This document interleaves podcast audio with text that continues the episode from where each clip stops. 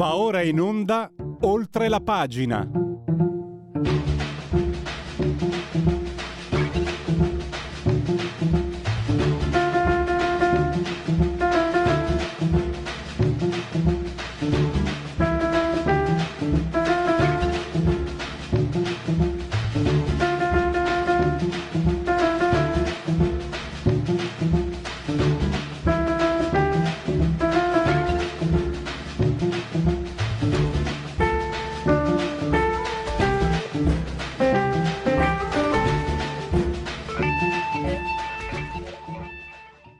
Linea va a Pierluigi Pellegrini. Grazie all'ottimo Federico Borseri, dottor Borseri, saldamente in, uh, in cima alla tolda di comando, in regia tecnica. Ah, eccoli.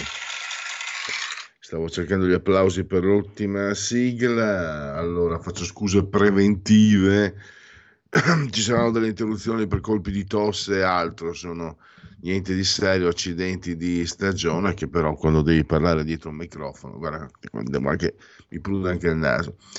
Eh, o mi prude il naso, oddio, no, Covid no, non ho fatto il tampone. Comunque niente di serio, solo che diciamo potrebbe succedere in quella orrenda rassegna stampa di sabato mattina, per esempio, non sono quasi riuscito a parlare in certi momenti mi piace pensarmi addosso, mi piace fare il vittimista e quindi siete avvisati e siete anche in colpa. Scherzi a parte, sapete chi dovrebbe sentirsi in colpa per tutto quello che ha sempre detto in questi anni? Un nostro carissimo nemico, proprio un nemico di noi cittadini qui a Milano, lo posso dire, si chiama Peppe, Peppe, Peppe Sala, è il sindaco, da anni nega, ha accusato i giornali di destra per le violenze, eccetera, che ci sono. Ma adesso poi è uscito la classifica del sole 24 ore e lì carta canta e anche Beppe Sala dorme. No, non può più dormire, anzi, scusate, deve uscire allo scoperto. Ne parleremo tra pochissimo con Max del Papa.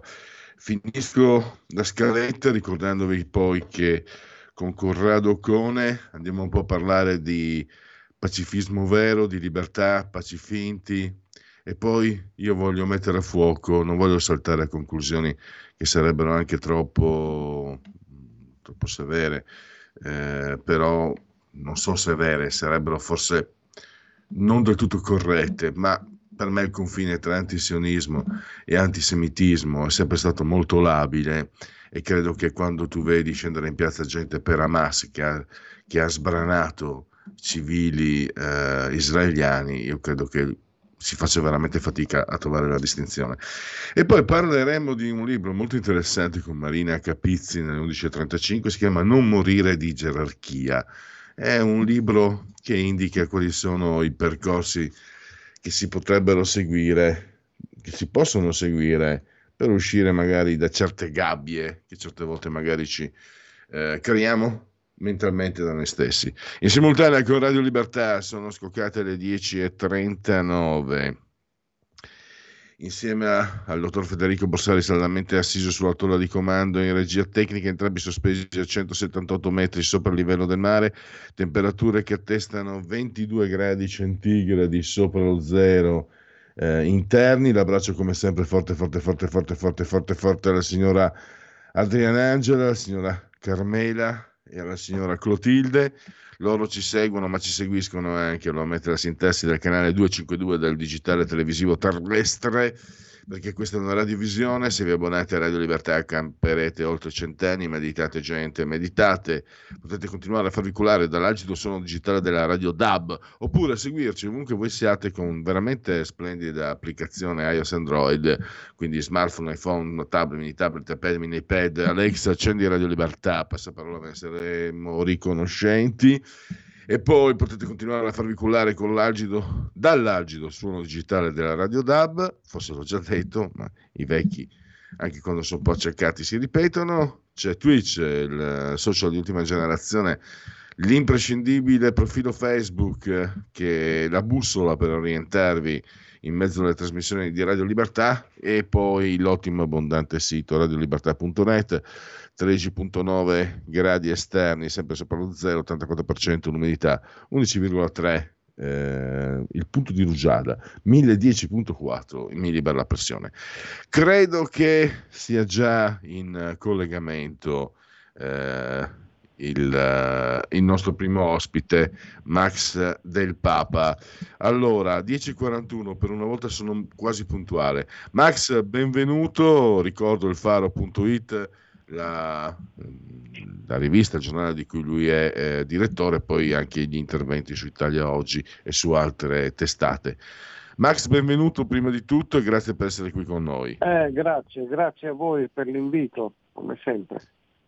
Max, allora eh, c'è un punto da, eh, da, dal quale partire. Io parto così, l'ho messo anche nella presentazione. Se tu li senti, questi qua, i, i progressisti di Milano, se tu parli di Gotham City sono susseghiosi, non, parla, non digli che ci sono violenze a Milano, non, gli, non, glielo devi dire. Addirittura quel ragazzo che anche tu citi, magari un po' esaltato forse, no? Cioè, si fa trasportare, però era un lavoro che era molto utile per noi cittadini, no? fotografare e segnalare le borseggiatrici. È stato attaccato duramente dal PD, pesantemente, è stato picchiato dal, dagli amici delle, delle, zingare che rubavano, zingari che non rubano, era il titolo di una vecchia rubrica, e, e, addirittura la risposta tra le righe è stata di tipo andreottiano e se n'è andata a cercare.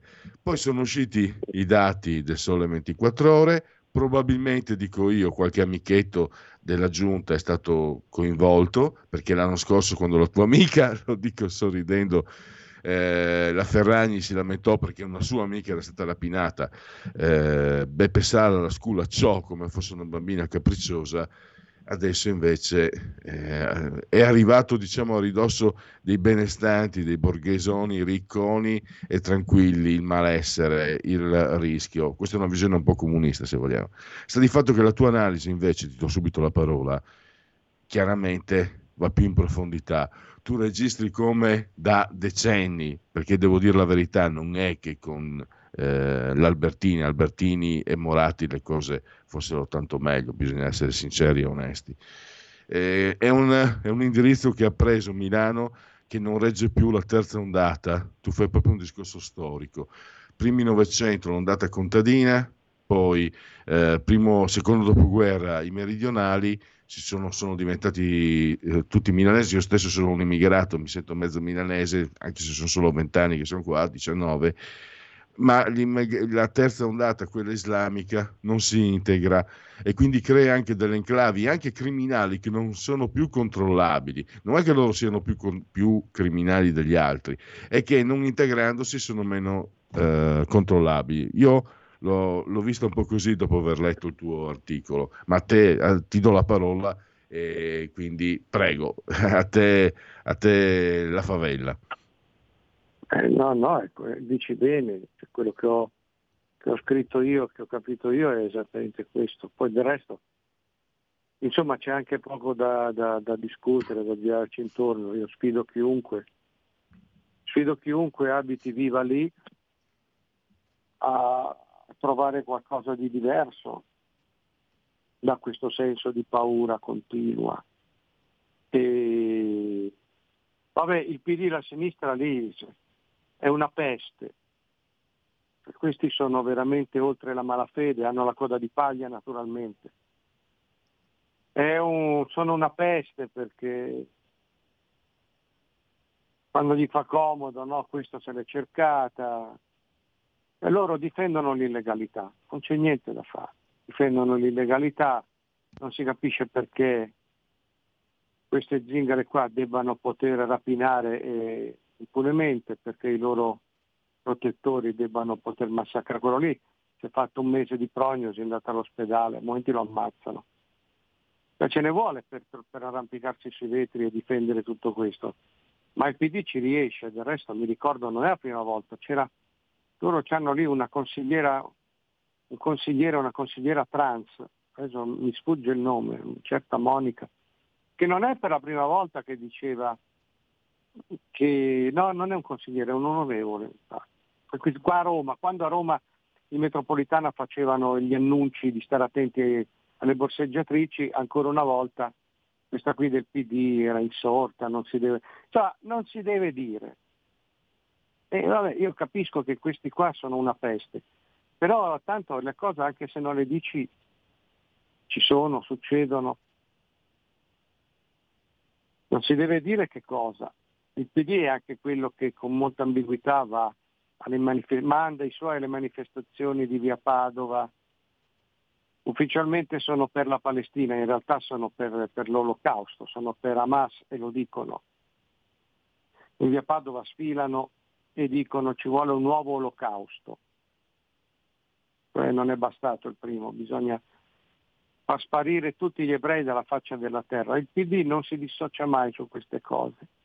Si manda piano della situazione, però sono sempre lì molto morbidi, molto ambigui perché poi vogliono venire a patti con questi qua perché non possono rinunciare a tutta quella prato basso dei centri sociali, perché la Schlein lo sappiamo dove, come la pensa, perché Maiorino che fa l'assessore lì sappiamo benissimo che con i centri sociali e con le realtà immigrati islamiche ha comunque un rapporto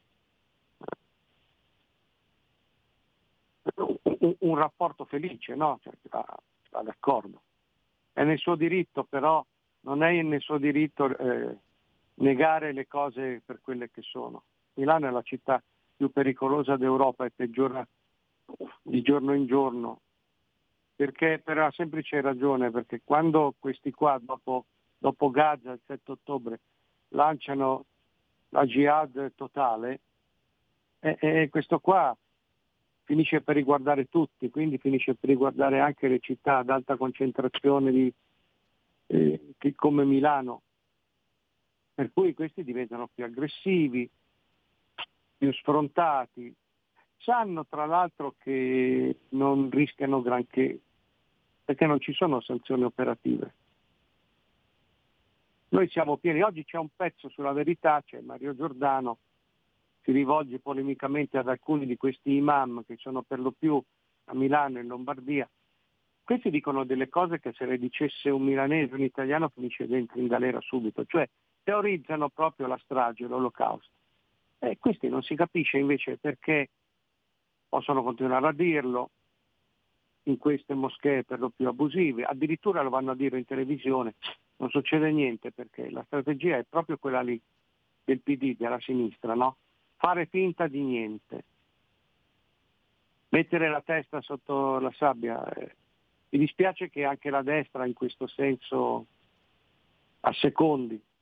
Credo che a Milano è diventato rischioso proprio avventurarsi. Volevo proprio chiedere, tu hai parlato anche di una sinistra che abbaia alla luna e poi sembra accontentarsi. Io faccio un discorso forse anche su delle ipotesi. A me sembra che Sala, che comunque è un uomo di destra perché ha lavorato con la Moratti, bravo a farsi votare da quelli di sinistra, ma è un omaccione di destra. Io ho questa impressione, vedo molto degrado, l'impressione che Sala non abbia intenzione di andare al terzo mandato, ho l'impressione che, abbia, che pensi oltre e che quindi se ne impippi, se ne freghi. E, eh, e questo sta, è, è, pericoloso perché sta lasciando andare alla deriva questa città. Ma pensavo anche la sinistra, come hai detto tu, abbaia alla luna, è, è una, un'immagine, certo non c'è molto altro da fare, ma proporre delle soluzioni che possano essere condivise. Va bene, ho capito, per me è sbagliato, ma lasciamo perdere chi denuncia, chi fotografa le zingare che rubano. Per me è sbagliato perché sia chiaro, i derubati siamo noi poveracci, non sono loro i ricconi. Quella volta che hanno rubato in casa del sindaco i Rolex, l'hanno, li hanno trovati due giorni dopo e addirittura sul Corriere della Sera di Milano hanno parlato di zingari perché li hanno trovati in un, in un uh, covo, in un villaggio zingaro e hanno es- usato espressamente la parola zingari quando ormai da tempo non si poteva più usare quindi quando li toccano nel culo loro subito saltano Gli su. Gli hanno mandato quindi... sei pattuglie, subito, sei. Ecco. Sei pattuglie quindi... per trovarli, quindi... cioè, però diciamo questo rischia di, di, no, di, di, non essere, cioè ti fai prendere dal senso di giustizia e ho capito, ma la preoccupazione soprattutto per i politici deve essere trovare una soluzione. E ecco, ti chiedo, ma secondo te, appunto, a questo punto la sinistra non ha alternativa a Baiare la Luna? Perché se questi gli proponi una soluzione, ci stavo pensando. Cioè, eh, Sala è andato a fare un video con un gruppo per adolescenti, un gruppo musicale ascoltato da gente che, sarà, che potrebbe essere suo nipote, mentre la città sta andando a ramengo in questa maniera. Quindi mi stavo chiedendo, io sono d'accordo con te, però mi stavo anche chiedendo che altra soluzione potrebbe avere. Stavo dicendo, no? Trovare delle piattaforme condivise ma questi insomma sono vent'anni quasi che sono qua, questi ti, ti, pigliano per il culo, ti dicono sì sì sì sì e poi eh, stanno sempre dalla parte di quelli lì, perché quelli lì sono le povere vittime della società eh, capitalista e quindi loro, eh, a loro sta sempre bene. Poi più sono figli di papà mantenuti, più stanno dalla parte di quella gentaglia lì.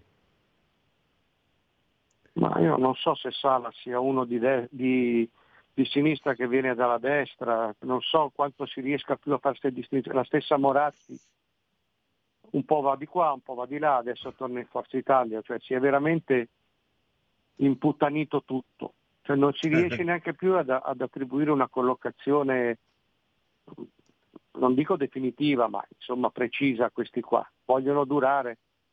Quello che mi sembra di capire da persona che non sta più a Milano ma che ci viene, ci torna, la vede, è che ci sia una sorta di provocazione continua da parte del comune, del sindaco, degli assessori. Provocazione proprio nel senso di ostentare indifferenza. Poi ci vuole la Divetta, ci vuole la Ferragni, la, casa, la Elenoir Casalegno, che gli dice così, ma guarda che qua non si può più uscire, e allora questo se la prende. Questo dice, ma io ho, ho, ho, ingaggiato Gabrielli, quello no, della protezione civile, eh, ho capito, ma non gli fai fare niente. Lo tieni lì come un, come un santino. No, non, non mi pare ci sia nessuna... Mi sembra che l'atteggiamento sia stato fino adesso quello di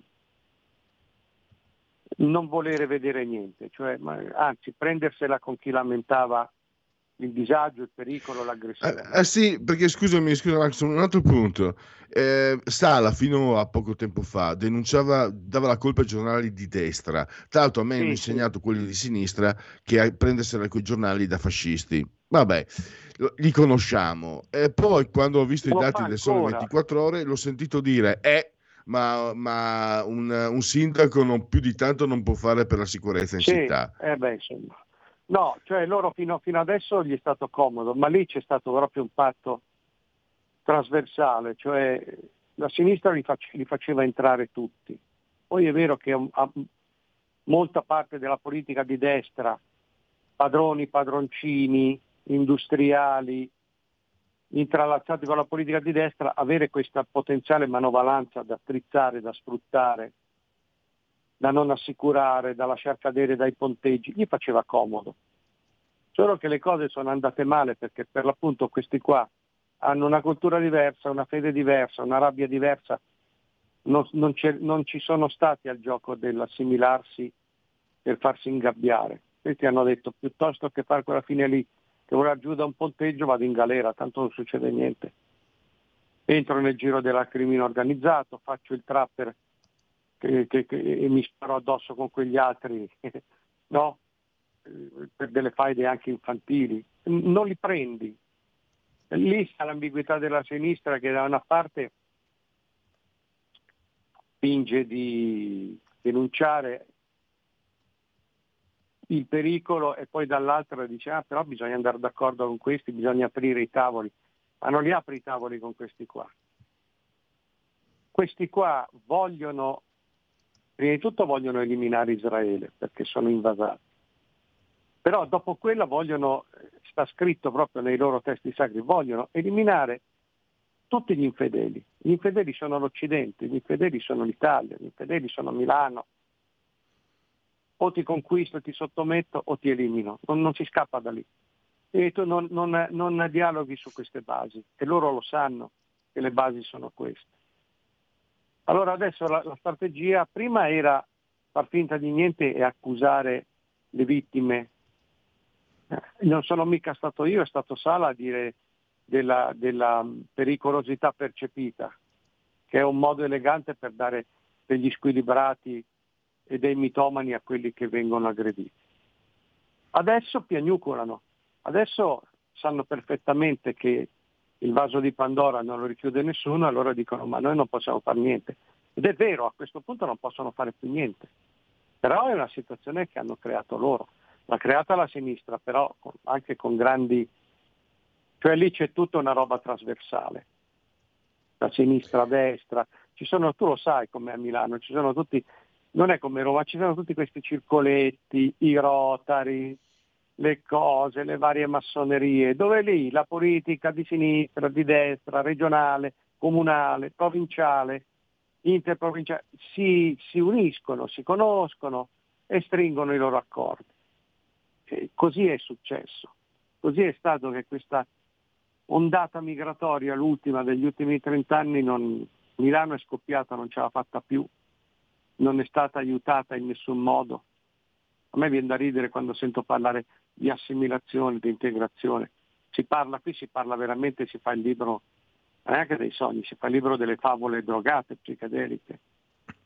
Non poteva esserci nessuna integrazione. Adesso loro lo sanno, cioè arriva Tajani e dice ma no, non ci sono pericoli immediati. Poi arriva il questore Petronzi che sta a Milano e che viene dall'antiterrorismo che dice guardate, realisticamente noi non, non sa, cioè, è una minaccia talmente, eh, lui la chiama fluida, ma vuol dire che è incontrollabile.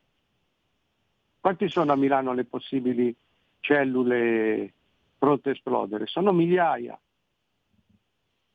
Le botteghe, le cose. Qui non è questione di fare del, del, del razzismo o, o, di dire, o di essere diffidenti o di prendere... No, qui è questione di essere realisti, di andare in giro e dire lì quello è un pericolo, lì c'è un pericolo. Ora la strategia fino adesso è stata non li disturbiamo e non succede niente. Però siccome le condizioni sono anche cambiate, siccome da Gaza hanno lanciato proprio la guerra santa totale, l'invito a rivoltarsi su scala globale, eh, questo travolge anche Milano. Questo fa segnare un nuovo livello di pericolosità e, e di aggressività, cosa che i servizi di sicurezza sanno benissimo e che la sinistra non, non può dire, non vuole dire. Chiudo sì. Eh, scusate, siamo alle conclusioni, abbiamo un minuto. Chiudo riprendendo una frase tua, un'osservazione tua. Noi sentiamo questa gente di sinistra dire eh, di Israele cose che per infinitamente meno in bocca a una persona, tu hai detto di, degli imam, ma anche quelli che scendono in piazza, i centri sociali, sì, la sì, sinistra, eccetera, che sinceramente mi, mi, sembra che questa sinistra, cioè delle vittime se ne frega, se ne fotta altamente, perché i derubati so. e i morti di, del 7 ottobre, questi non gli hai fatto un cazzo, no? allora gli no, ne frega no, solo dei loro, dei loro, ma non so neanche se sono ideali. È questo che mi lascia... Cosa, cosa, cosa facciamo di fronte a questi? A me verrebbe voglia, io non ho più l'età, verrebbe voglia di scendere in piazza. No, a me no, perché è inutile. Non c'è una sola parola se non per dire ah, ah, fermatevi, no, la pace, la pace, ma come si può pensare? Cioè, se Israele non risponde a un'aggressione così, tu pensi che quelli lì si fermano? O- ovviamente no, tanto più ve lo dicono. Quindi se non provi a arginarli in un modo o nell'altro, come succede da 80 anni, eh, questi non solo non si fermano, cioè questi imbecilli che vanno, che fanno i cortei pro Hamas, non una parola per quella mattanza che c'è stata. Non capiscono che è indecente sotto tutti gli aspetti, ma è anche controproducente perché poi dopo riguarda noi, travolge anche noi. L'obiettivo finale è quello. Allora tu mi chiedi che cosa facciamo? Io ti giro la domanda e la, io la farei alla Liliana Segre, questa 94enne che finché c'è da andare in processione a prendere premi, a dire banalità è sempre in mezzo, però guarda caso non l'hai vista più in questi giorni. Mm. L'hanno messa in ghiacciaia, siccome lei da ebrea non poteva non condannare queste cose, però da, da sinistra, da PD, da senatore del PD non poteva neanche andare a dire delle cose. Allora l'hanno tenuta ferma. La commissione sull'odio che porta eh. il suo nome, che fa? Che ci sta a fare? Eppure i requisiti sono proprio quelli, una minaccia, una, una, un'istigazione pubblica all'odio, idonea a scatenare atti eh, pericolosi, atti che potenzialmente possono essere fatti, cioè questa gente va in piazza, va lungo via Padova, va ai cortei e dice facciamo il nuovo olocausto, siamo per Hamas, siamo per il coso, e effettivamente ci sono tutti i presupposti per cui certo. dalle parole si passi agli attentati.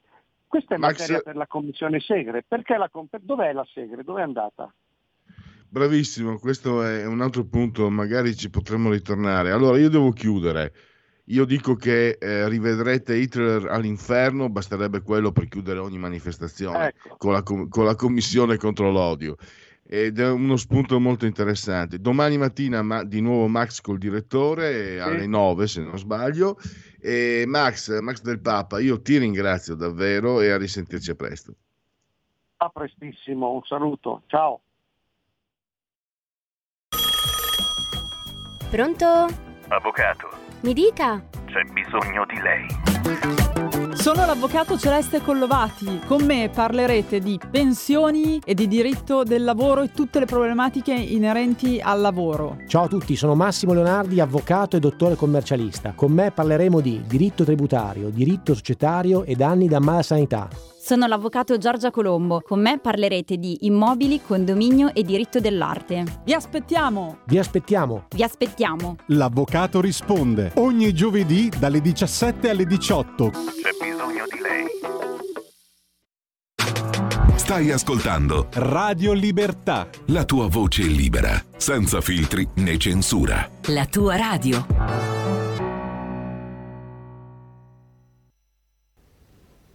È la cacca dei contadini. Tutto lì. La cacca dei contadini. Me l'ha spiegato Fortini. A lui piacciono queste storie. E anche a me.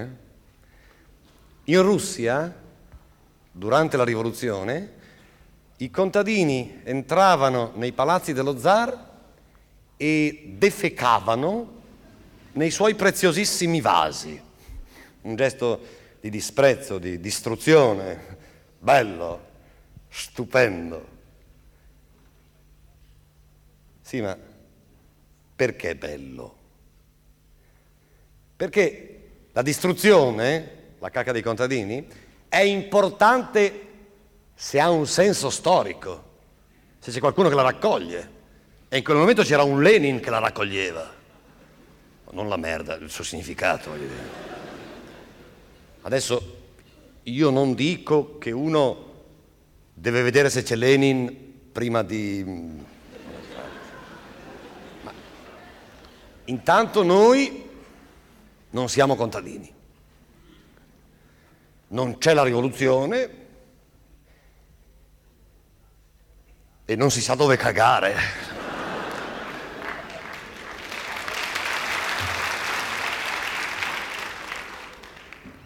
Sui Brian Vega. Potrebbe essere un'idea, eh? Quelli bianchi, no? Più bidet però. Non importa, un gesto di distruzione ha sempre un suo fascino, perché bene o male rompe con le convenzioni. E anche se lo sbagli, non ti senti mai piccolo. Non ho mai trovato nessuno che si vergogni del suo operare. È nelle piccole cose, nel muovere una mano, nell'essere scoperti da un amico in un gesto poco simpatico, sì, una stonatura che magari nessuno ha notato. Ecco, queste inizie ci possono riempire di rimorso e ci possono fare arrossire fino all'inverosimile e la linea torna a Pierluigi Pellegrini.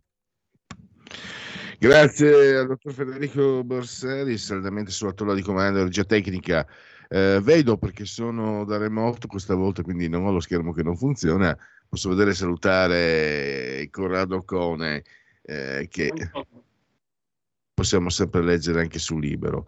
Allora, dottor Ocone, la sua riflessione la riprendiamo da un articolo di, di, di un paio di giorni fa eh, su, su, queste manifestazioni. Lei fa anche eh, un, un, un excursus storico, ricorda come già negli anni 50 scesero in piazza i pacifisti eh, per il disarmo unilaterale, però alla fine chi c'era sotto? C'era il colbacco con la stella rossa bolscevica e vent'anni fa, io ero già più grandicello, negli anni 50 non c'ero. Sinceramente, quando vedevo le bandiere della pace, sinceramente eh, vedevo una manifestazione di ipocrisia gigantesca, di falsità, perché quelle bandiere erano chiaramente contro gli Stati Uniti, contro Bush, il che secondo me è anche lecito, è l'ipocrisia che è brutta, la falsità. Sei contro gli Stati Uniti? Abbi il coraggio, scendi in piazza, chiedi che l'Italia esca dalla Nato, non fare, non ammantare di nobili ideali, è schifosa una cosa del genere, per un essere semplice e di campagna come il sottoscritto.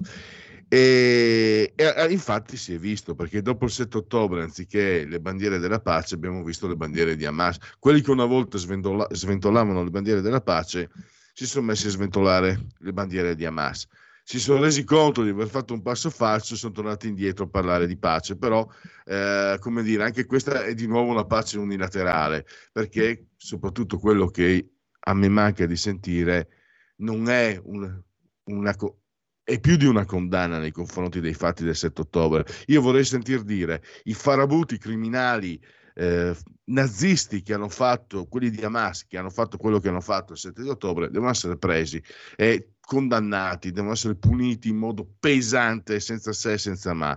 Invece Gutierrez, che prima dice, beh, Hamas non è lì per caso, poi no, ma io mm, eh, disapprovo, eccetera, il Fatto Quotidiano lo sostiene, prendendoci per il culo perché Gutierrez, se non sbaglio, prima aveva detto la storia di Hamas che non era lì per caso e poi, vista, visto che insomma praticamente gli mancava solo la svastica in testa, ha detto no, ma io mi dissocio, ho sempre condannato, ho capito, vabbè. Eh, niente, io ho introdotto con parole mie. Allora, eh, come commentare quello che abbiamo visto anche sabato, quello che vediamo in questi giorni e poi soprattutto il confine tra antisionismo e antisemitismo ormai è labile e un punto che io mi sorprendo, eh, non pensavo di poter arrivare in una situazione, a vivere in una situazione nella quale io guardo gli ebrei e sono preoccupato perché sinceramente, già dire gli ebrei può anche sembrare un po' brutto, no? Ma nel senso chi è di religione ebraica in Europa comincia a essere cioè a non viverla tanto bene, perché hanno un potere così forte come la sinistra che controlla i media, che è contro di loro, contro gli ebrei. Eh, I fatti, c'era fino a qualche anno fa si diceva i campi di concentramento, Mauthausen, Auschwitz, eccetera. Adesso questi qua che scendono in piazza ti dicono eh, e Hamas allora, i bombardamenti su Hamas allora, e ci sono in Francia e in Inghilterra professori che dicono agli, ai, ai, ragazzi ebrei camuffatevi, è una cosa che mi fa venire i brividi. Eh, non pensavo di mi sembra quello che si, da, da quello che ho letto, quello che si visse in Europa un centinaio d'anni fa. Un centinaio d'anni fa c'era la destra etnica, razzista, nazista che si inventò il razzismo, il fascismo che si inventò il razzismo sugli ebrei. Adesso c'è una sinistra che eh, tra, alla fine prende di mira gli ebrei esattamente come un secolo fa l'estrema destra con motivazioni magari eh, apparentemente diverse. Non credevo, eh, sono, sono, sinceramente, per carità, Giovan Battista Vico, i corsi ricorsi, eccetera, eccetera, anche Colin Crouch che post democrazia spiegava come la storia si ripeta, però francamente io sono rimasto... Eh, partiamo da questo, mm, dottor eh, Ocone, come, cosa ne pensa? Sì, no, in effetti eh, forse in Italia ancora non si vede troppo, ma in Francia, eh, dove c'è un maggior numero di musulmani mh, mm, e di islamisti, eh, è evidente, cioè eh, gli ebrei cominciano ad avere paura, cercano di camuffare la loro identità e non, eh, sono venute fuori anche delle direttive in alcune scuole in cui si, li si prega in qualche modo di non eh, ostentare i loro simboli appunto per non eh, far sì che i fanatici possano in qualche modo eh, perseguitarli e mh, addirittura ucciderli. Quindi è un clima veramente molto molto pericoloso. E, mh, la cosa che mh, in tutto questo diciamo, è rilevante da un punto eh, di vista politico è come eh, la sinistra in qualche modo in questa occasione abbia eh, svelato la mh, sua vera natura, abbia gettato la maschera perché eh, sostanzialmente dopo tanti discorsi in cui eh, si accusava mh, eh, insomma, si, si, diceva che c'era un'emergenza eh, fascismo, nazifas- eh, nazifascismo, che c'era tanto nazismo in giro. E alla fine eh, si è visto che eh, a destra diciamo, il nazismo eh, è, è, è, limitato ad alcuni nostalgici eh, delle frange veramente sparute, mentre eh, la sinistra, anche quella istituzionale, in questa occasione sta facendo dei distinguo che eh, oggettivamente eh, mh, portano mh, acqua al mulino eh, dei, dei, dei, terroristi.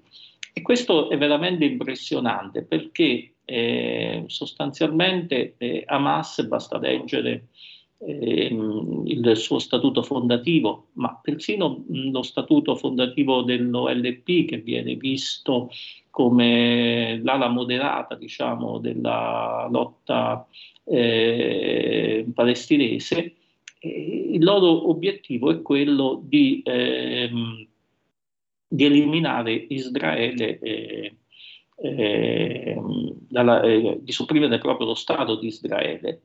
E quindi eh, sostanzialmente eh, di, mh, mm, mh, mm, non si può chiedere la pace, ecco, questo per venire proprio all'articolo mio, e non si può chiedere un dialogo a chi per principio ha sempre rifiutato la soluzione dei due stati. Oggi sul Libero c'è un articolo che ripercorre appunto anche storicamente, eh, mi sembra di Claudio Smetti, questo rifiuto totale dei due stati da parte di chiunque eh, è stato al potere in Palestina. E quindi non si può dialogare sostanzialmente con chi vuole eliminarti e se non lo elimini eh, prima tu, eh, elimina te. E poi eh, eh però mh, mm, la sinistra diciamo, mh, mm, eh, ha messo ehm, fuori, ha, ha, tirato fuori tutto il suo odio occidentale, parla di una lotta di liberazione della Palestina che sinceramente è, è fondata sul nulla perché appunto tutte le soluzioni realistiche, politiche che sono state proposte con la partecipazione degli stessi israeliani non sono state storicamente accettate dalla Palestina, propone tutto questo e poi soprattutto eh, dimentica il fatto fondamentale che eh, in questo caso eh, la, ehm, l'autogoverno palestinese non, non, si è mai saputo dare una rappresentanza democratica. E qui eh, poi è interessante notare pure tutti i cortocircuiti che nascono perché eh, addirittura stato, c'è stato um, uno striscione di un movimento che si definisce eh, queer per la Palestina. Ora i, i queer, um, gli omosessuali, mentre eh, nello Stato ebraico possono tranquillamente eh, insomma, esprimere le loro preferenze sessuali, sotto l'egida degli autogoverni palestinesi eh, fanno tutti una brutta fine. Insomma. Quindi eh, incurante di, questo, di questi cortocircuiti la sinistra va dritta per la sua strada perché profondamente è animata da uno spirito anti-occidentale. E quindi, eh, e quindi tutto quello che eh, contrasta l'egemonia eh, occidentale, eh, tutto, que- eh, tutto ben venga. Lo Stato ebraico di Israele eh, rappresenta in qualche modo ehm, eh, una, un avamposto di Occidente eh, in pieno Medio Oriente e quindi lo Stato ebraico eh, in quanto tale va eliminato perché è l'espressione de, mh, insomma, di tutto quello che di male eh, è, è, è, stato, secondo questi fanatici, eh, l'Occidente. E allora io eh, nel mio articolo cercavo soprattutto di fare un discorso molto semplice, ovviamente, ma filosofico, per dire che eh, la pace non può essere un valore assoluto. Eh, ovviamente eh, i cattolici, il Papa fanno bene a, ehm, a predicare la pace sempre e comunque, però i cattolici non, non, fanno o non dovrebbero fare politica, quindi eh, il cristianesimo rappresenta un, un, un'istanza morale e l'Occidente è nato proprio dalla tensione fra il potere che non si è mai risolto a favore dell'uno o dell'altro, fra il potere morale religioso e il potere politico, fra Chiesa e impero, fra Stato e, e, e religione. Questa è la tensione che in qualche modo ha reso libero eh, l'Occidente.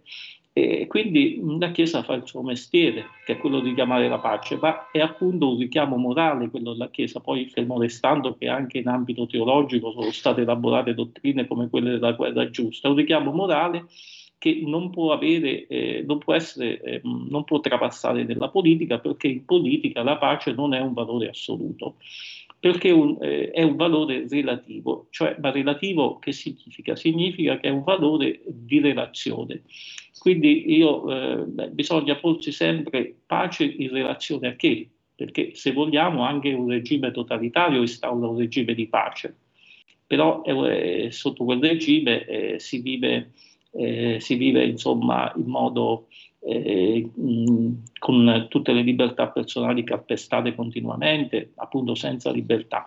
Quindi eh, la pace, eh, io proponevo di porsi sempre una domanda, quale pace? Allora scendere in ehm, piazza per la pace o non significa nulla, o significa eh, essere, ehm, fare politica in modo ipocrita e opportunista, come diceva lei, oppure significa essere degli ingenui, delle anime belle, che, persone che non si rendono conto che, eh, che, se si predica la pace sempre e comunque i violenti, i sopraffattori eh, finiranno per stravolgerci e per, eh, e per prendere il sopravvento. E quindi, eh, e quindi appunto a me interessava questa parte del discorso, come la pace sia una foglia di fico, non si può scendere in piazza per la pace, perché per la pace, eh, intesa nel senso positivo e buono mh, della parola, siamo tutti, tutti gli esseri morali vogliono la pace, aspirano alla pace, aspirano alla tranquillità, eccetera. Però eh, quale pace? Eh, certo, la pace di Hamas sarebbe eh, una pace che, che, insomma ci fa ribrezzo, una pace che aborriamo. E quindi se noi predichiamo in questo momento la pace, se cioè lasciamo impunito Hamas, se cadiamo nelle sue... Eh, eh, nel fatto che in alcune occasioni sembra addirittura tenderci la mano, ecco, se noi um, attuiamo questa politica, Hamas per un po' si pracherà e poi ritornerà alla carica, ritornerà alla carica fino a quando appunto non avrà raggiunto il suo obiettivo che è quello di eliminare lo Stato di Israele.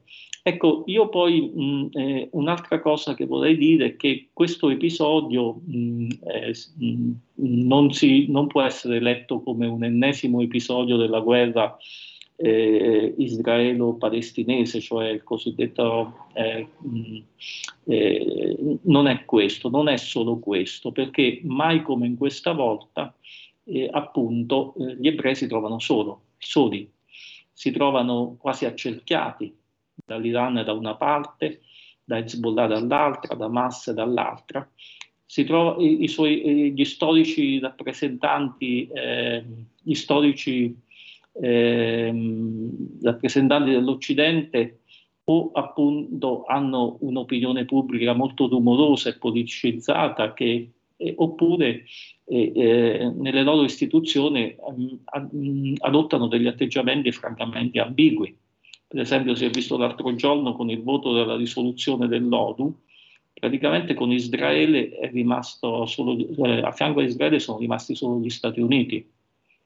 E gli altri paesi occidentali eh, o hanno votato addirittura una risoluzione che parlava genericamente di pace senza però distinguere fra aggressore ed aggredito, senza fare nessuna distinzione senza condannare Hamas e si sono divisi o fra chi era addirittura favorevole a questa risoluzione o chi come l'Italia si è astenuto.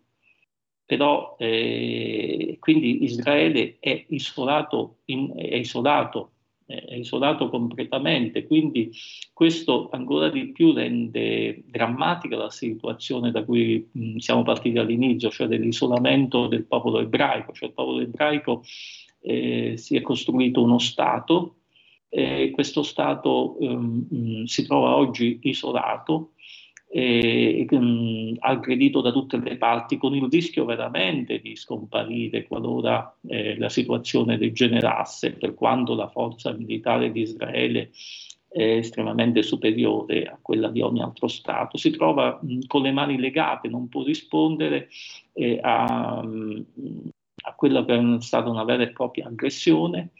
E, mh, paradossalmente a Israele non viene concesso quello che si è concesso all'Ucraina, anche questo è un altro elemento che dovrebbe far presente, e nello stesso tempo gli ebrei che, hanno, che hanno deciso di rimanere in Occidente si trovano in qualche modo costantemente in pericolo.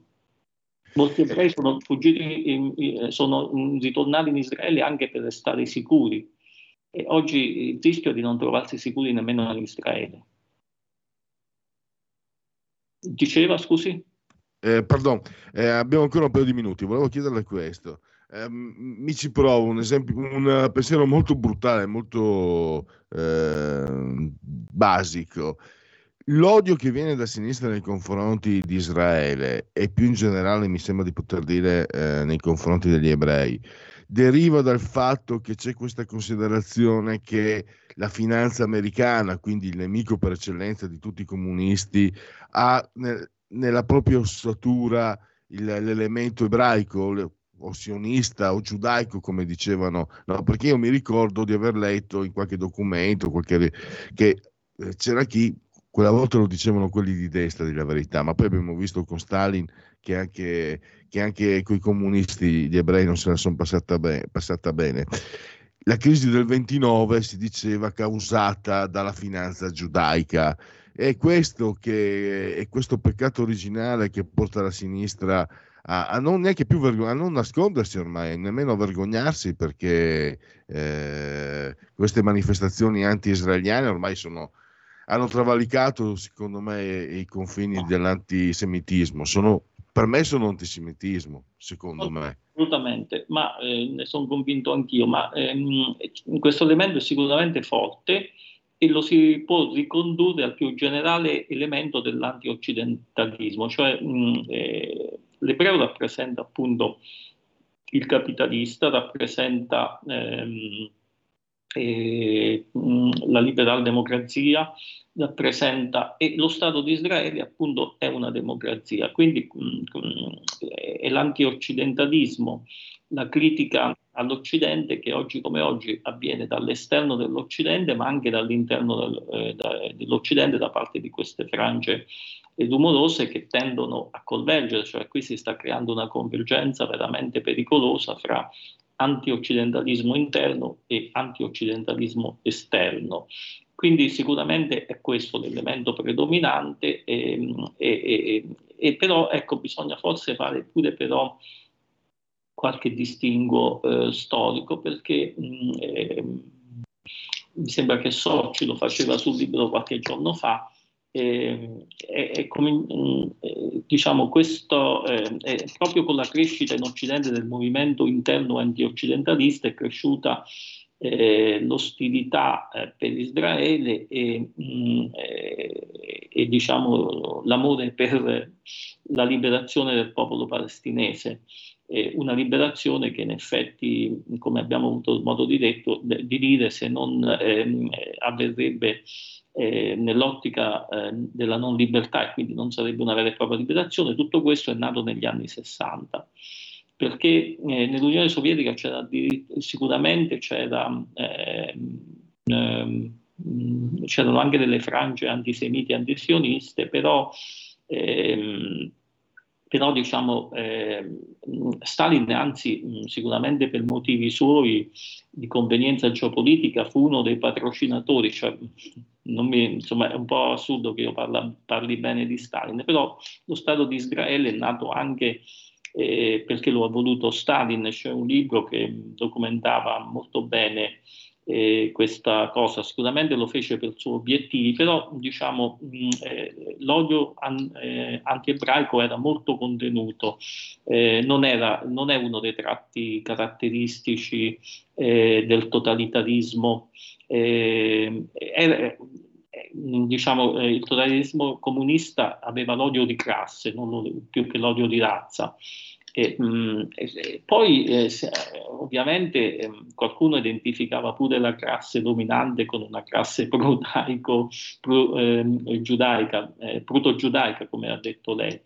E, però tu, invece da partire dagli anni 60, eh, quando appunto si è mm, diffusa questa cultura della nuova sinistra che tende a colpevolizzare l'Occidente, tende a colpevolizzare eh, la democrazia liberale, eccetera, eccetera, man mano è cresciuto questo, questo, questo odio che oggi è sicuramente mh, eh, coincide con l'antisemitismo, perché se io in una manifestazione eh, vado a strappare la bandiera dello Stato di Israele, mh, non posso dire che sono solo contro la politica di Netanyahu, sono proprio contro l'esistenza di quello Stato.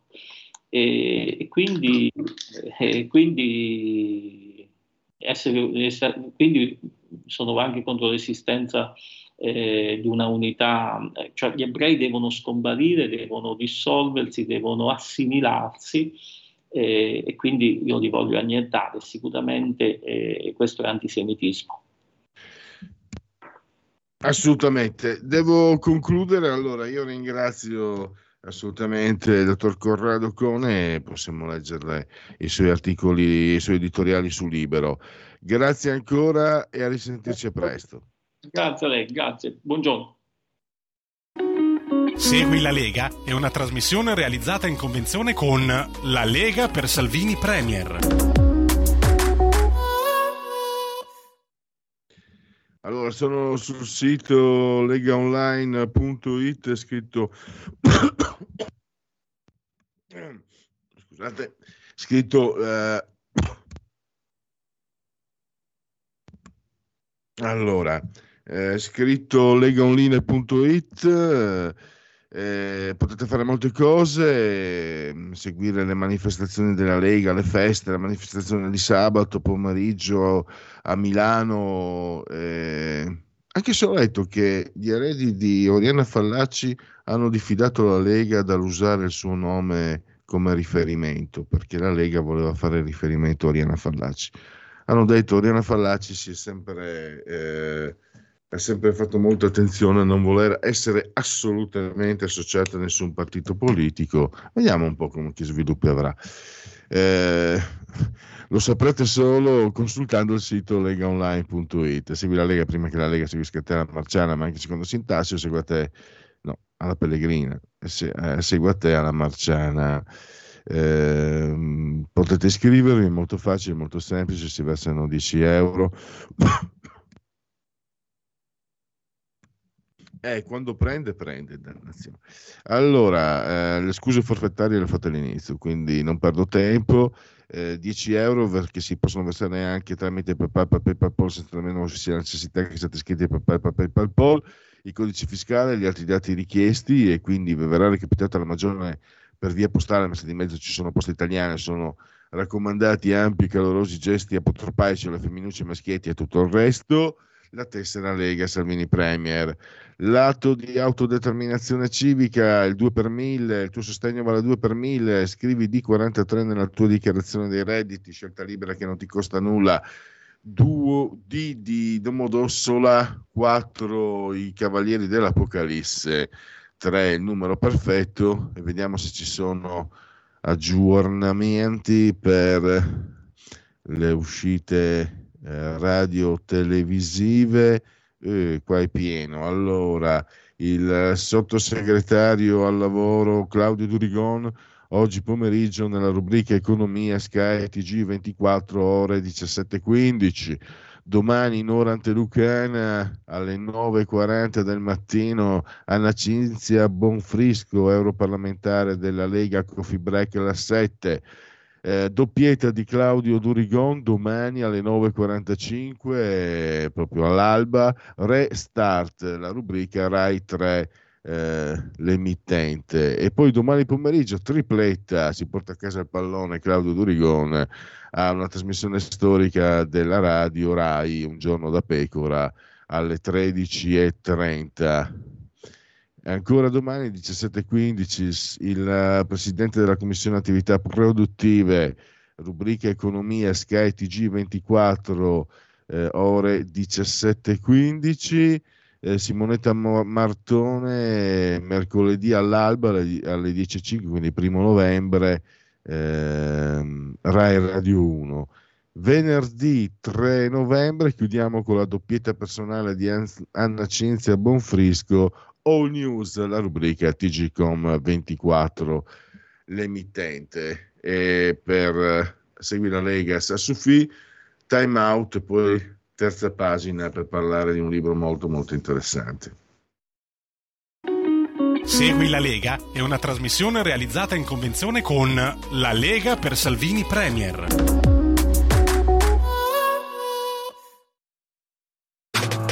Stai ascoltando Radio Libertà. La tua voce libera, senza filtri né censura. La tua radio.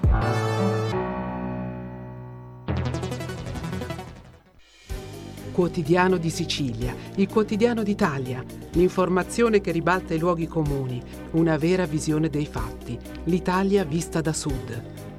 Ogni siciliano che vive in Italia e nel mondo è una risorsa, è protagonista della crescita della nostra nazione.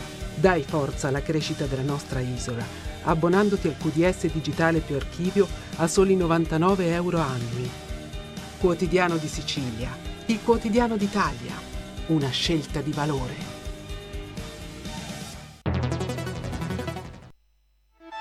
Stai ascoltando Radio Libertà, la tua voce libera, senza filtri né censure, la tua radio.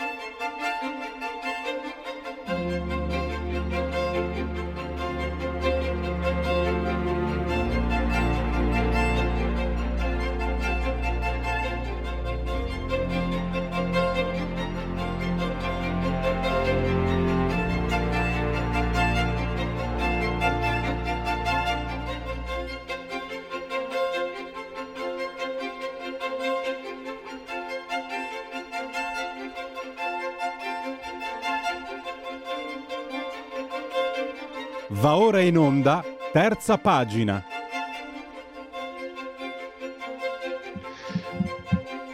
Benissimo, allora, terza pagina con Marina Capizzi, che è manager, consulente di evoluzione organizzativa, capiremo con lei di cosa si tratta, scrittrice e autrice di questo libro che vi segnalo, Non morire di eh, gerarchia, Franco Angeli editore, 27 euro, 268 pagine.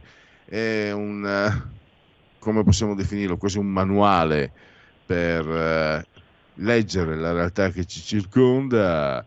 Eh, le gerarchie sono fatte per mettere ordine, ovviamente, però alla lunga possono sclerotizzarsi. Le gerarchie sono anche autoconservative e quindi hanno anche bisogno di, di, essere in qualche modo messe in discussione se non si vuole che diventino immobili e quindi marciscano. Io addirittura uso questo linguaggio. Intanto fatemi salutare e ringraziare Marina Capizzi che abbiamo al telefono. Benvenuta Marina, grazie per essere qui con noi. Buongiorno, buongiorno a tutti e grazie a voi per l'invito. Allora, eh, diamo delle indicazioni, Marina, agli ascoltatori. Io ho detto un manuale, ma non, non basta, è, è, troppo limitativo eh, per, eh, per, definire questo, questo suo lavoro. Ma guardi, io l'ho definito un viaggio. Io l'ho definito mm. un viaggio e ci tengo a dire, come peraltro scritto alla fine del libro, che la prima a fare questo viaggio sono stata io.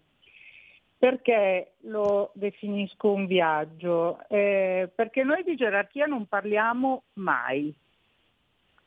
Nel mio ambiente, io lavoro per le aziende, come, come hai anticipato, si parla moltissimo di leadership, no, non solo nel mio ambiente, eh, si parla anche in altri ambienti. Si parla moltissimo di leadership, cioè di capacità di chi guida di coinvolgere, indirizzare gli altri, di, di comportamenti efficaci nella guida o inefficaci, ma della struttura portante delle nostre organizzazioni, che è appunto la gerarchia, non parliamo mai. E quando parlo di organizzazioni intendo certamente le aziende, certamente le aziende, ma non solo, non solo, anche le associazioni, anche le, le attività no profit, anche altri tipi di organizzazione che esistono nel, in altri ambiti. Allora ho, ho, iniziato a scrivere questo libro perché invece la gerarchia in cui siamo immersi tutti i giorni ha un impatto fortissimo sia sul nostro livello di benessere nel lavoro, sia sulla qualità dei risultati che queste organizzazioni e, le aziende producono. E, scrivendo questo libro mi sono accorta che eh, il nostro pensiero sulla gerarchia, innanzitutto il mio, eh, per questo dico che sono stata io la prima a fare questo viaggio, è molto limitato. È molto limitato perché? Beh, perché la gerarchia viene approcciata più che eh, col pensiero, con l'ideologia. Cioè la gerarchia divide, divide le persone tra quelli che pensano che sia assolutamente eh, indispensabile così com'è e quelli che invece ritengono che sia una cosa brutta, cattiva e quindi sono contrari. Però eh, queste sono posizioni fisse che non ci aiutano a capire che cos'è davvero la gerarchia. Allora io, io ci sono entrata dentro e ho cercato di, di capire quali sono le eh, regole di funzionamento della gerarchia per come l'abbiamo oggi, che attenzione è una gerarchia ereditata, che noi abbiamo costruito milioni di anni fa, milioni, eh? non l'altro ieri o mille anni fa, milioni di anni fa. Allora, eh, la gerarchia possiamo, dire, sintetizzarla in una piramide. Tra l'altro il libro è illustrato eh, perché le immagini sono importanti, adesso io non, non posso farvele vedere, ma diciamo quando pensiamo alla gerarchia noi pensiamo giustamente a una piramide a una piramide dove tutto aumenta salendo. Cosa aumenta? Aumenta il potere decisionale, aumenta quindi la possibilità di decidere, più si sale aumenta, più si scende, meno si decide. Quindi salendo aumenta l'autonomia, scendendo l'autonomia si riduce. Sol- salendo aumenta la richiesta di pensiero, le strategie si fanno in alto, no? Mentre scendendo la richiesta di pensiero diminuisce e si chiede soprattutto esecuzione. Troppo non sei pagato per, per pensare ai livelli bassi della piramide purtroppo si sente eh, ancora. Eh, c'è una sola cosa che diminuisce salendo, c'è una sola cosa che diminuisce salendo ed è il contatto con l'ambiente dove l'organizzazione vive. Cioè, vi faccio un esempio concreto, il contatto con i clienti ce l'hanno quelli che lavorano nei supermercati ed è un contatto giornaliero, costante. La stessa cosa non accade negli uffici di marketing, nella direzione commerciale di un'azienda di supermercati. E questo vale per tutto, vale per tutto. Chi è in alto alla piramide è, eh, ha un contatto ridottissimo, se non assente, con i clienti di quell'organizzazione, quindi quelli che acquistando i prodotti e i servizi generano il reddito di quell'organizzazione, ma anche con gli utenti di quell'organizzazione, se non si tratta di, un, di un'azienda. Ecco, questa è l'unica cosa che diminuisce salendo. A noi questo sembra normalissimo, cioè ci sembra normalissimo che siano sempre quelli sopra a dire a quelli che stanno sotto cosa devono fare. Ci sembra normalissimo che chi sta sopra decida e chi sta sotto esegua. Però attenzione, questa è una struttura che funzionava in mondi che erano molto diversi da quello dove noi viviamo oggi, che ha una complessità pazzesca, perché quando sono nate le fabbriche, è nata la catena di montaggio e c'era chi diceva alle cosiddette braccia lavoro cosa dovevano fare li controllavano. Attenzione perché Ford diceva scegli l'automobile che vuoi, del colore che vuoi, basta che sia nero. Cioè era un mondo che era guidato dall'offerta, non dalla domanda. Adesso noi quando prendiamo un'automobile possiamo scegliere tra mille opzioni e il mercato è decisamente guidato più da chi compra che da chi propone. Allora pensate quante informazioni potreb- hanno le persone che lavorano tutti i giorni a contatto con i clienti, nei negozi, nelle filiali, nei call center, nelle corsie dello, degli ospedali. Pensate quante informazioni preziose, preziose, perché poi noi come clienti e come utenti, quando abbiamo delle cose che non ci stanno bene, noi parliamo con quelle persone lì.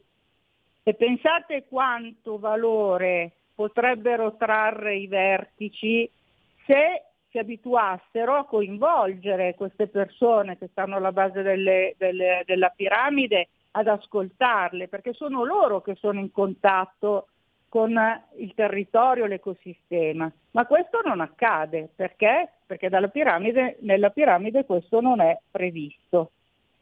E allora cosa succede? Succede che più sei in basso, più sei a contatto con i problemi e certamente ti fai delle idee, ma la maggior parte di queste non le puoi mettere in pratica. Perché? Perché tu non hai il potere decisionale. Quindi quando hai un problema, anche se probabilmente sapresti come risolverlo, questo problema lo devi mandare su.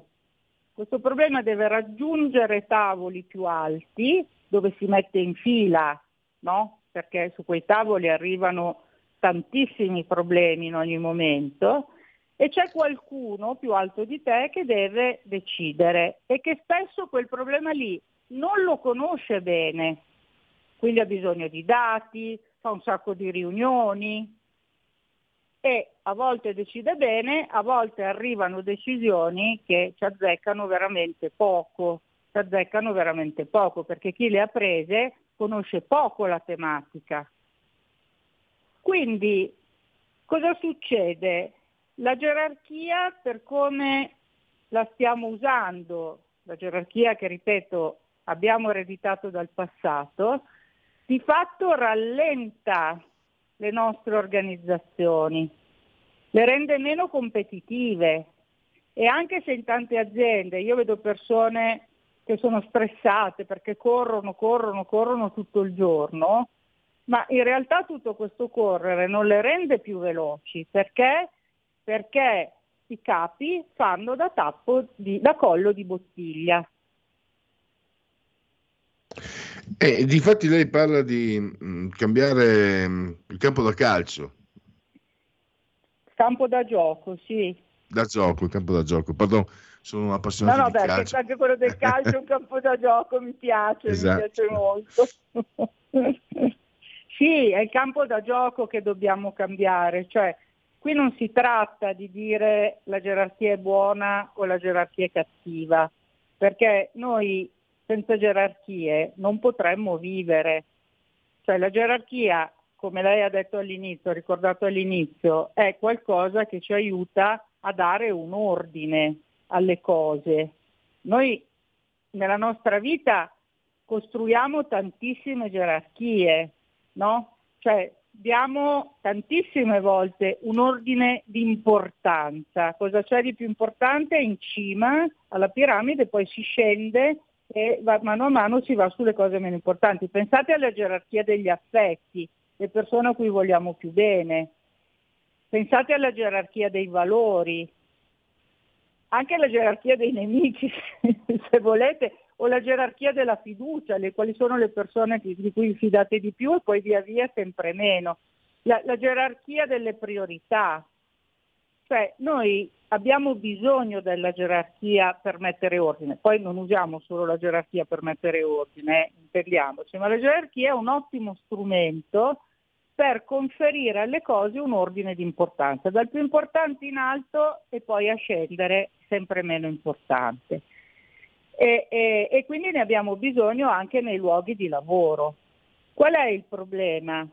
È che noi continuiamo ad alimentare nelle organizzazioni una sola gerarchia, che è quella che ho descritto prima e che è quella che noi abbiamo trovato come soluzione più di due milioni di anni fa, quando se stavamo da soli c'erano un sacco di bestie che ci avrebbero mangiato, perché noi non siamo poi così veloci, non abbiamo gli artigli, non abbiamo le fauci, quindi non è che fossimo messi molto bene no, sulla catena alimentare.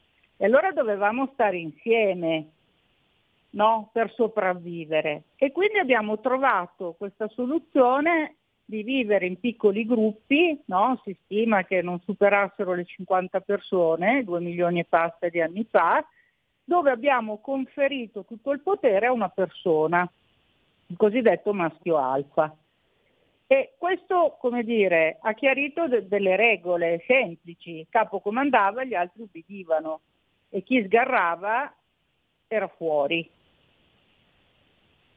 È stata una soluzione perché ci ha permesso di rendere prevedibili i nostri comportamenti e di stare insieme. Dopo, nei milioni di anni che si sono succeduti insieme alla nostra evoluzione, no? soprattutto quando abbiamo iniziato a lavorare coi- con i concetti, con i concetti, con le immagini, beh, eh, abbiamo costruito una gerarchia che era fatta di ruoli. Il ruolo non è una cosa che esiste in natura, no? uno può dire vai nel campo e coglimi un ruolo, è un concetto, no?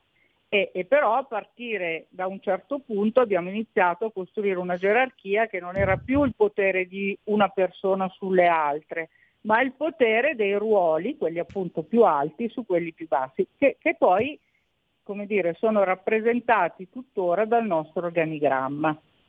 Ecco, Ecco, ehm, mi perdoni, abbiamo ancora giusto un prego, paio di prego. minuti. Eh, traduco con parole mie, no, è stata chiarissima, ma voglio capire, possiamo dire che eh, la gerarchia che adoperiamo adesso è un po' come la segnaletica stradale, come se noi a Milano viaggiassimo con la segnaletica stradale di 100-120 anni fa e, e quindi mh, mm, rischiamo di sbagliare direzione o di andare verso edifici che, ci sono, che non ci sono più o non entrare in edifici nuovi. È un esempio mm, sto cercando per, per, per mettere a fuoco quello che ha detto. È un esempio che ci può stare, chiaramente il suo, eh, il suo libro è, è, molto più articolato, è un esempio terra a terra, ma volevo capire se ci avevo azzeccato.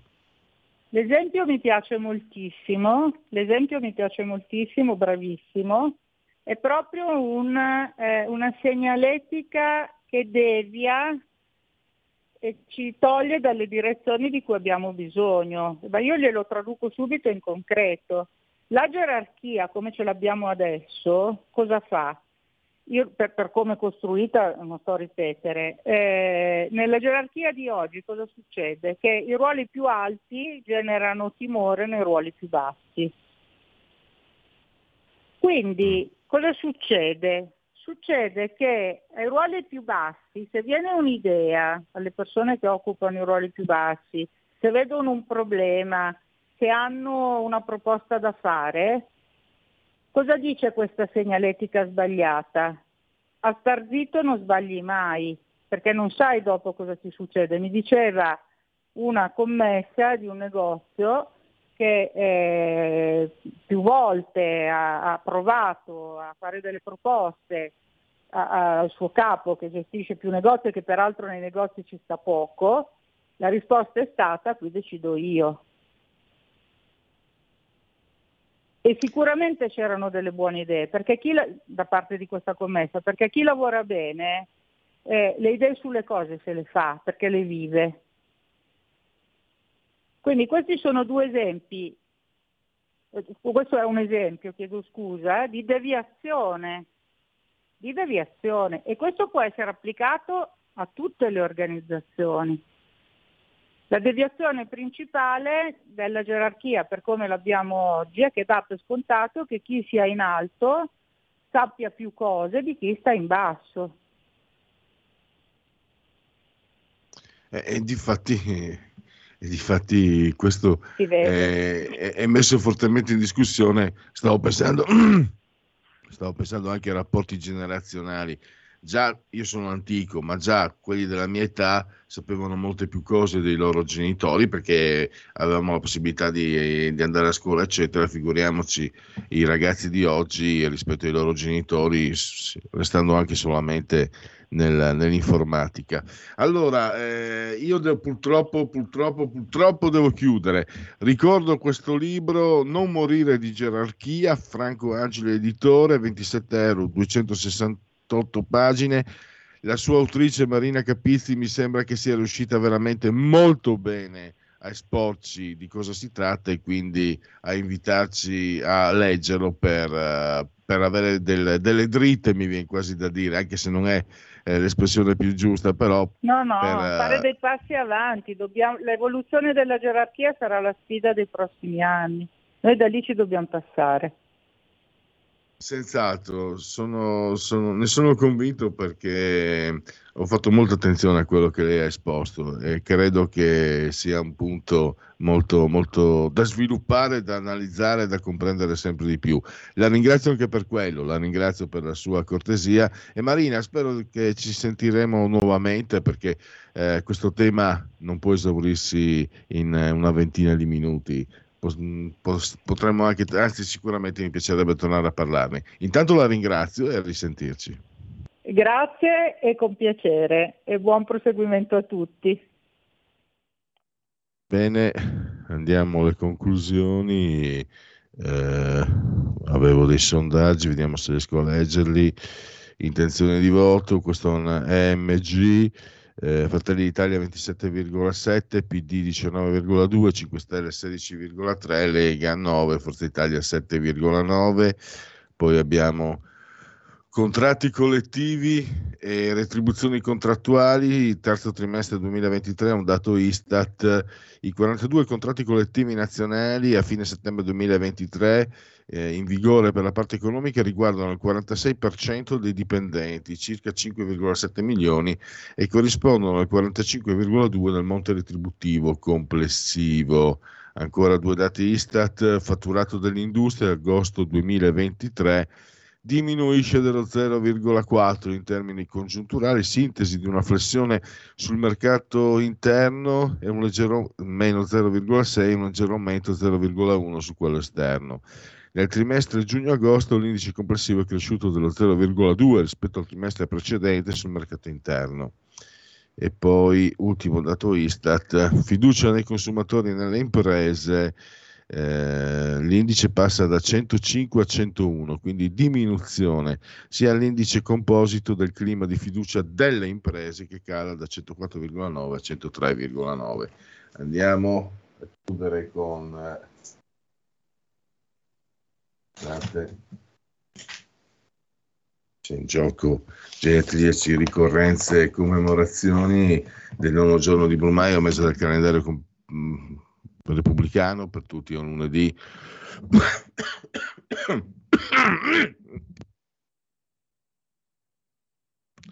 A Cipicchia, proprio addirittura eh, d'arrivo. 30 ottobre, lunis, eh, lunedì, Orson Welles trasmise nel 1938 La guerra dei mondi, causando il panico piedi, nelle strade degli Stati Uniti. Richard Nixon eh, approva una legge per la sicurezza sociale di, da 3,5 miliardi di dollari. Mohamed Ali, giorno fantastico, mise a capo Giorgio Foreman, Ali Mumbaye, gesto, un gesto che non è solo sport, eh, è, poesia, filosofia, arte eh, quando eh, Foreman sta per cadere, se vedete i documentari, il lungometraggio quando eravamo re, anche pezzi grossi, c'erano anche scrittori che seguivano Mohamed Ali e tutti di, dissero che in quel momento si alzarono sulla sedia, dagli, dagli, dagli, ma Mohamed Ali che non era come noi comuni mortali, in questo caso sì comuni mortali, normali mortali, ma un, una, un re, invece di, di accanirsi, lo fece scivolare e cadere per, per, le terre del ring. Fantastico. La Philip Morris compra la Kraft Foods nel 1988. Eh, Sisley, Alfred Sisley, un uh, impressionista francese di origine inglese, Paul Valéry, poeta. Eh, una poesia non è mai finita, è solo abbandonata. Ezra Pound, Cesare Togni, Il Circo, Louis Mal, fantastico Au revoir les enfants film eh, fantastico non è il termine giusto, un film che colpisce molto, ha molte profondità, quattro nomination dell'Oscar. Claude Lelouch invece, una nomination, un Oscar, un uomo, una donna.